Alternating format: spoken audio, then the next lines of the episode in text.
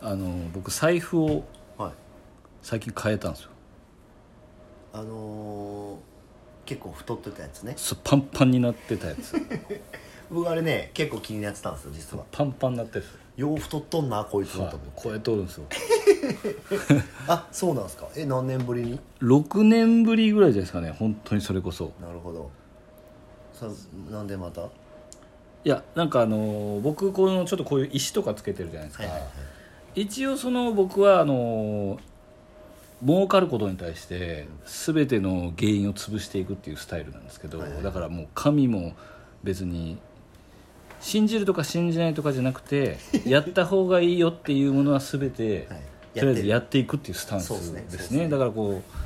こう一応、まあ、34か月に1回ぐらいですかね一応そういうちょっとそのなんか見える系の人とかとも僕話するんですよね、うんこれはもう創業した時からずっとやってるんですけど、はいはいはい言われたんですかあでなんか一応ですねその皮があんまり良くないとその時言われたのがでそのなんかもうず全体的に革の財布がダメとえっ、とやんで動物はいはいで動物の死体じゃないですか要 要は考え方的にはそのススピ系からすると、はいはいでも動物霊ってやっぱ低級霊なんですよだかなるほどら僕あのなんかああいう狐がいるとことか、うん稲荷とかあんまり行かないようにしてるんですなるほどなるほどよ、はい、素直なんではいはいでやっぱりこうただしょうがないけど、はい一応革ばっかりなんですよはい財布って基 本いでも革でしょや革じゃないんですよこれはえ革じゃないのナイロンなんですよ僕マジこれはそれも合皮じゃないですかねなるほどで一応やっぱあの前の太ってた財布はも革ですねう牛のバチバチの皮なんですよねはいですよねはあのー、革ですよねいめもう革のブランドの財布だったんだよねそうですねはいで一応、まあ、お金をを増やすにははいやっぱり動物じゃない方が一応いいと財布ははいなるほどでで一応そのやっぱりお金をたくさん稼いでる人がなぜいい財布を持ってるかっていうと、はいやっぱそういう高いハイブランドとかは、はいやっぱりそのブランドとしてのこうなんかエネルギー値がやっぱ高いらしいんですねうんだからそのハイブランドはいっていうのをやっぱ持ってて持っとくといいですよみたいなことを言われたんですよ、もう6年もやってますからねはい事業がこう伸びてるのももう見てってるから、はいそろそろなはいそうですそうですであじゃあ革じゃないのあるかな って言っふらっとて行ったら探してたんですけど、はいまあほぼないんですよあそうなんですねであのこの前出張に行く前にうん名古屋の超有名なね名古屋じゃないか別に高島屋に行って、うんうんグッチに行ったんですよはいでグッチに行かさせていただいてうん「革じゃないのってあるんですか?」って言われたら、はいこれだけです」って言われたのがこれですあなるほどはいじゃあそれでっていうじゃあそれでですねなるほどえ一応その時に、はいあのーあれなんですよすえっ、と中日の一昨年ぐらいのドラフト1位の子がいたんですよ、うんその僕が先に入ってて、うんそのもう180190近いでかい、なんかすごい人来たなと思って、うんでようよう見たらちょっと中日の選手だったんでうんうんうんあこんな偶然あるかなとうんうん思って、で最初あの帰ってきてから買おうと思ったんですよはい出張からはいなんかバタバタするじゃないですかそうですね箱もなんかあのはいわかりますよはいなんですけどまあ一応あの本当かどうかは知らないですけど、まあ、あと展示品と展示品で飾ってあるのとうんこれだけですって言われたって、はいそれは営業トークですそうですじゃあ買いますっ て言って買いましたでもなんだろう僕がね前見てたやつってほらパコって2つに折って、はいはいはいボタン式ですあボタン式だったボのタン式ですよでも閉まらないですですよパンねパンであボタン式だったんだ、皮が伸びちゃってねでそれがもうファスナーになってるじゃないですかそうですでくしくも僕の財布と同じ形なんですよ形はもう全く一緒ですねそうでこれ僕あの前の財布の時から僕ずっと気に入らなかったんですけど、はいはいはい多分同じ現象になってると思うんです、はい同じサイズ感だから、はいあのー札が折れない札のね端が折れるんですよこれなんかどうにかならんのかなって思うんですけど絶対折れるんですよ絶対折れますよ多分これか海外のブランドじゃないですかそうですねだ札からの多大きさが違うんですよ分に日本の札に標準が合ってないんですようんで中でこうギュギュギュギュ動くからそうそうそうそうなんかなんなんですかねなんかこの山折りっていうの山折りあの谷折りか本のここまで読んだよっていうふうになりますよねそうだからそこでペリって折れるのがすごい嫌ですよクソムカつくんですよっわてかりいますうわかりますなんかまあで同じ現象にもう開けたらなってたもんうで使ってもう1週間も経ってないですけど、はいもうなってますよいやだからもピうンなんか札だったのにって思ですよね、はいそれだから僕ピン札はピン札ゾーンに入れてるんですよこうこはいに、はいはいはいでなんか分けてるんですけどでも折れますよね油断すると折れますよねたまにねここは折れないですねそこは折れないですねだけどこう折れるんで、もう諦めてるんですよ僕ももう諦めましたでよ、僕だからこれ僕ねこれヴィトンなんですけど、はいヴィトンの店員に結構行ったんですよはい、これ折れんやつないのってそしたらあの入れ方をちゃんと工夫してくれたら折れませんって言われて分かっとるわそんなもんでで僕らこうやって入れてるじゃないですか、はいはいこれねバイアスに入れるんですよなるほどバイアスに入れると折れないわかります そういうことかはいわかりますバイアスバイアスねバイアスに入れるんですねそうバイアスに入れると折れないんですよ伝わらんかもしれんけどバイアスに入れるんですねこれ今日一のなるこれは初美学ですよねそう花高さんですよもうこれはだから斜めにこうバイアスに入れてくれたら折れませんって言われてそれそれは標準の考え方なんですかいやそれではも聞いたら言って苦肉の策とバイアス策ですよね絶 多対分絶対そうだと思いますよでもバイアスに入れてちゃんとしまったら折れないんですそよれでこれバイアスの方がと取りやすいですしねそうなんですスッとっていうふうになるほどねビトンの人はそうやって言っててで僕はバイアスに入ってなかったですねさっきまで なん で知ってるのにやってないじゃないですかいやなんか忘れるんですよ忘れるんですねはいまあ確かにバイアスに入れるのが次はムカつくでしょそううねなんですよだからまあでもそうすると一応折れないように一応なってるっていうふうに言っててそれをか分かって作ってるのか分かんないです けどまあでも財布変わってちょっと心機一転ですねもう新規行ってんですよはいファスナーねあそうそうなんかあの9月の21日までに買ってくれって言われてあそのなんかあるんだはなんかあるみたいその僕のですよななるほどんかああいう一粒万倍日とかじゃなくて、いはいはい僕のこのなん今年の流れ上9月までに買えと、い、うことで言われた翌日に買いましたよまあでも財布は僕2年に1回ぐらい変えてるんですよスマホ、はいなんかあの変えた方がいいですよ、まあね、お金をねそう流れる場所なんででもあの多分わかると思うんですけどはいあの1個はい上の人たちって、はいはいはあのクラスがですよいうん太いでしょもっと太いっすねいつか僕あれに行きたいんですよあそうなんかもうセカンドバックじゃないのかみたいなやつですよねでも例外なくはいなんかあの奥とか普通に稼いでる人って財布があれなんですよね、あのなんかなんつったらいいんですかなんて言えばいいねの手手帳サイズというかそうあのなんかおちょっとちっちゃい手帳サイズこ のう広辞苑ぐらいの幅のや つわかるわかりますわかりますちょっと僕たちの財布2個分ぐらいのやつそですうねそうなんですよでも例外なくそれ使ってるんですよねなんかあなんなんですかね多分あの枚数が多く入る枚数が多いからですね、だから多分100ぐらい普通にデフォルトで入ってるから多分厚みがいるんですよねでカード類もめちゃくちゃあるだからそれに行かないといけないですよ僕らも売ってんすかねあれってどこどこのなんですかねいやでもその辺の名だ名だたるブランドで多分あるんじゃないですかちょっとじゃあ今度見に行きましょう一緒にはい、僕でもあの長野行った時はいあのゴッドは使ってましてあれを大きいの太いやつですね、はい、あ、そうだわなと思ってじゃあ行きましょう行きかましょうか副業リビオシチャンネル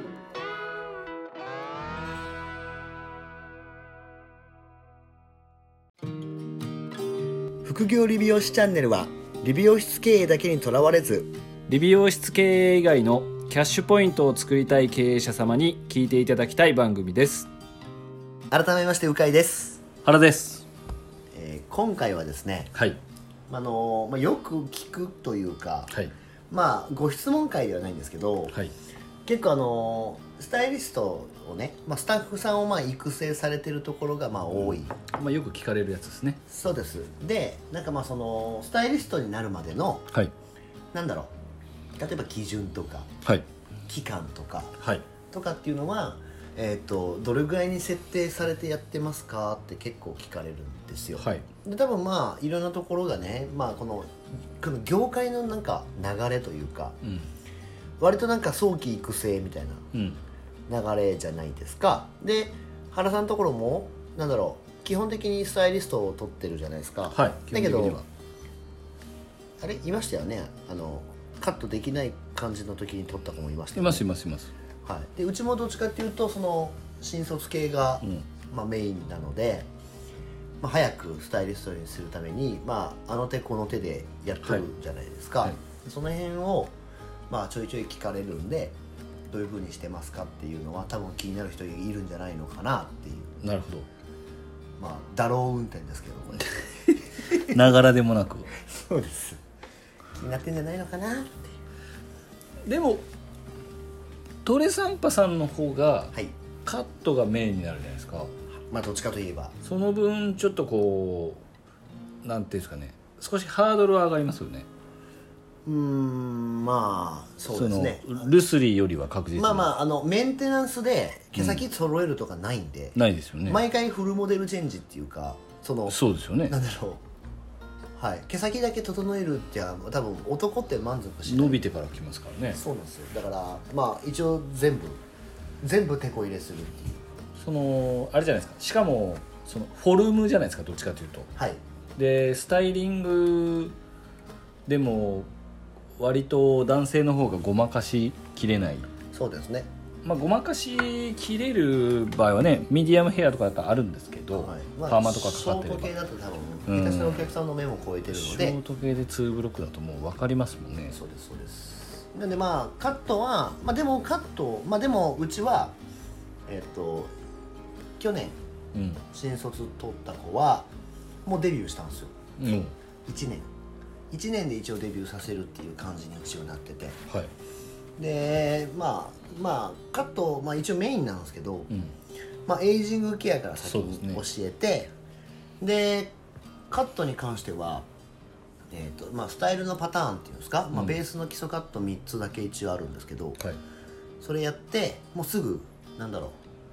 えー、とコピーカットみたいなやつからもう全部モデルなんですよ、うんうんでまあモデル普通に無料のモデルやってでその後そこでまあデザインちょっと覚えさせてはいでそのウィッグじゃは要はできないところの、そのあれじゃないですか細かいところの処理をして、でその後、えー有料モデルうんにステップしていくっ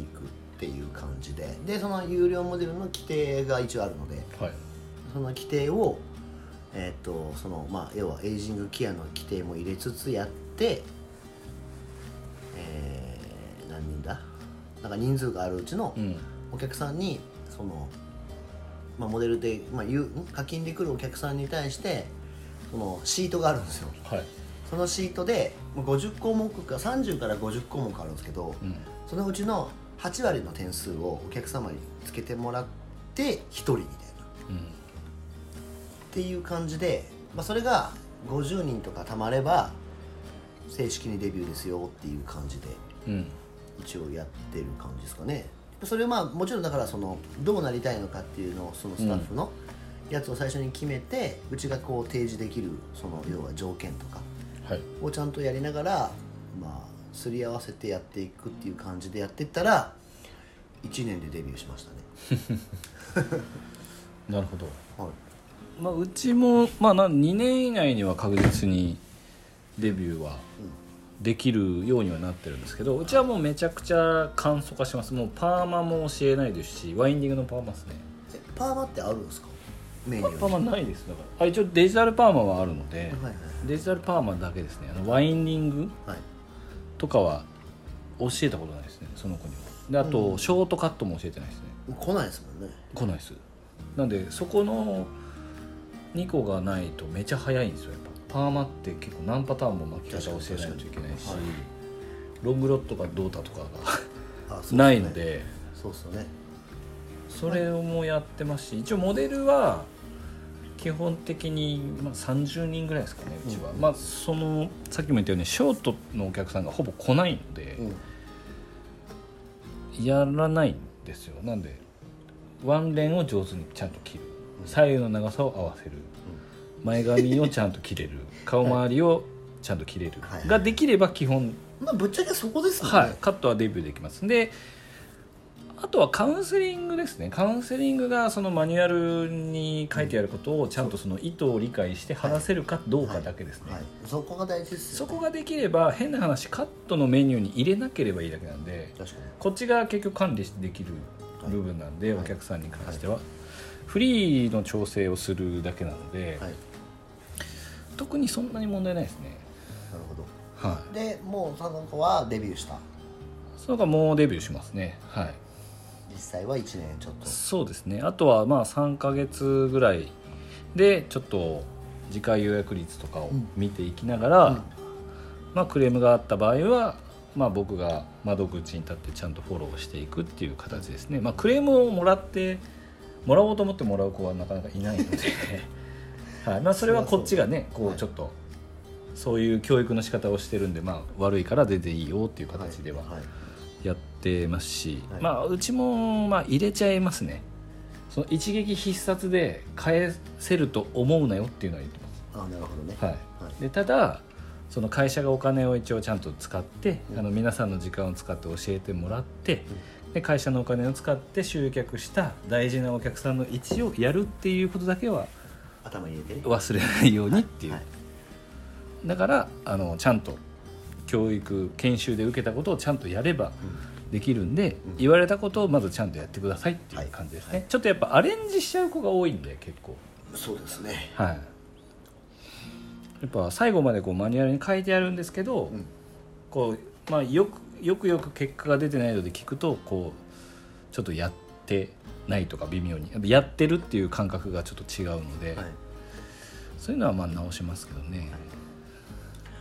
まあでもだからあれですねデビューに関しては割とだからやってほしいことをちゃんと、まあ、要はサロンが伝えていくべきそのなんだっけそうですねケアケアの方ね、はい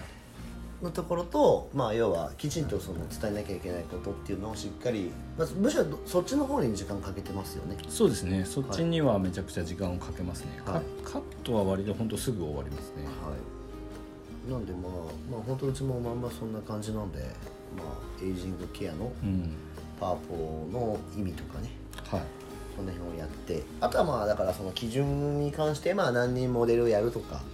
まあ決めてあった方がスタッフもねそうですねはい何十人やったらいいとかでしかも最近だともうミニモとかでしょミニモとかですねねミニモとかででまだあのミニモもなんか指示してるミニモも全部指示してますですよねはい松竹梅松竹梅とかにしてますですよねあとはそのまあ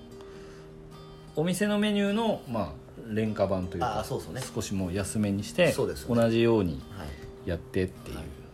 そうだからやっぱりミニモも結局本当なんかあの原理原則で考えた時に、 松竹梅にしとくとねそうです最初からそそれに考え方がなるのでそうですそうですなんでまあそういった部分も同時に教えつつ